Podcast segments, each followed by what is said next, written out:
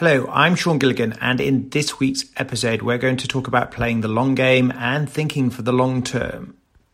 Instant gratification in business does not happen. Rome wasn't built in a day, and it takes time for a fine wine. So you've got to have patience and perspective, and you've got to think for the long term.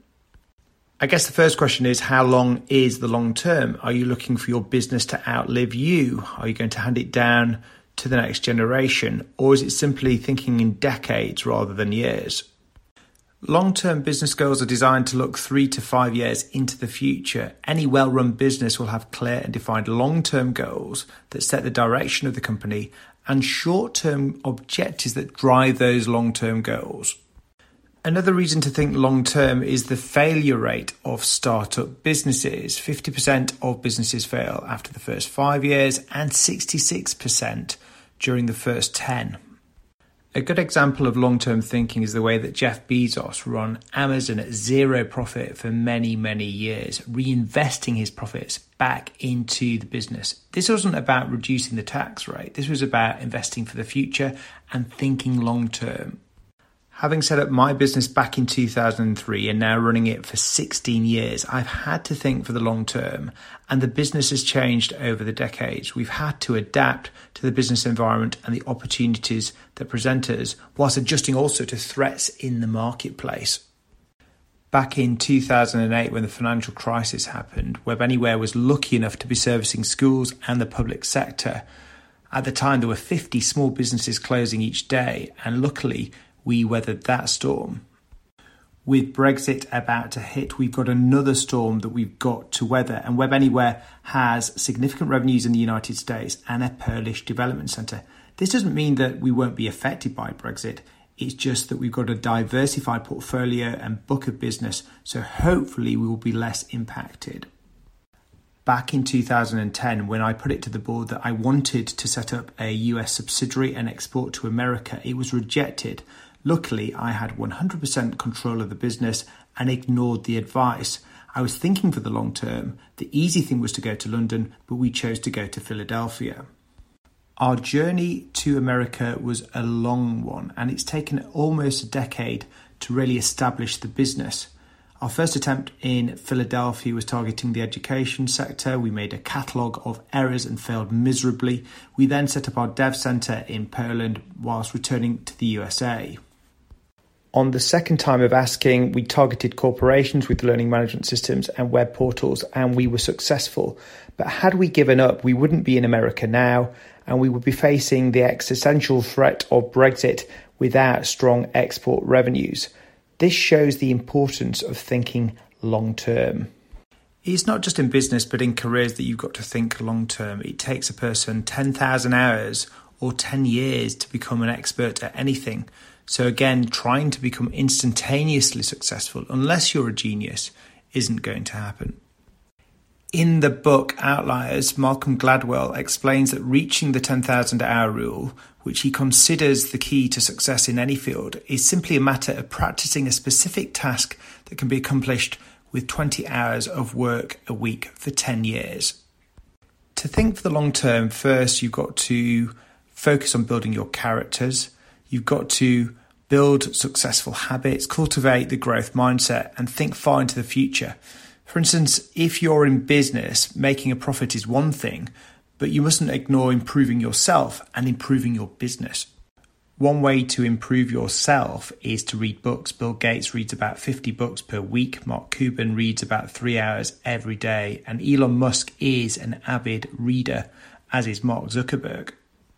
I also think to think long term, you've got to have a vision that you can actualize in your mind. Where will you be in three to five years' time? What does that look like? What does that taste like? What does that feel like? And then work it back and reverse engineer what you need to do to get there. If you think about your long term vision all the time, you're likely to get there.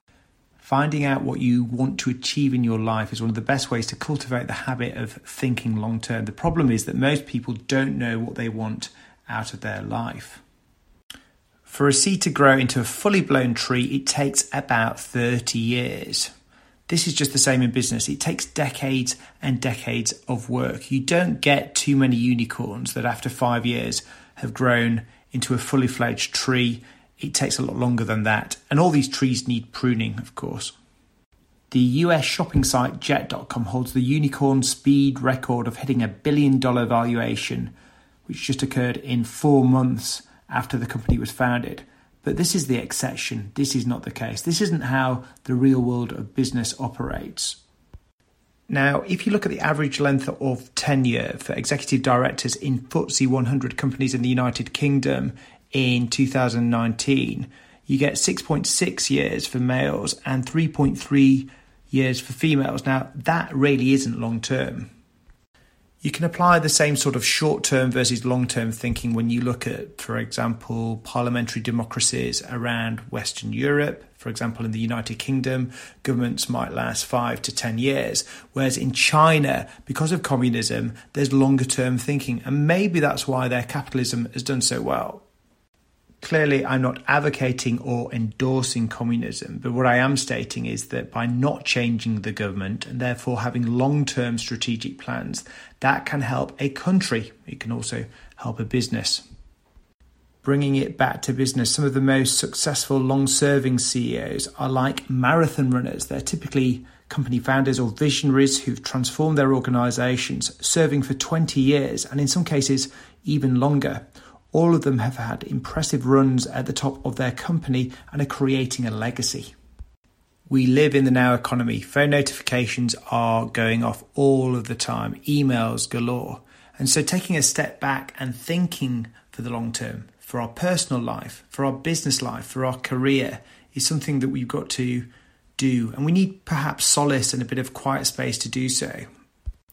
So, to think for the long term, I think you need quiet space. This could be on a plane crossing the pond, it might be going on a run or a long walk by yourself, or perhaps it's an away day with the senior leadership team.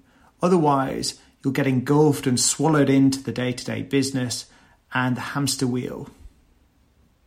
To finish off on, here's just a few ideas that you could implement to help you think long term. Write a letter to yourself. A powerful exercise for goal setting is to write a letter for yourself when you're 80 years old, while looking forward and visualizing your life. What goals did you set? What goals did you achieve? Make a commitment and then stay consistent. You can do anything you really want to do. Commitment gets you started, consistency makes you finish. The final question is how long term is long term? In Wikipedia, they say anything above three years. For me, I think you've got to think in decades and you've got to have a big vision and drive towards that.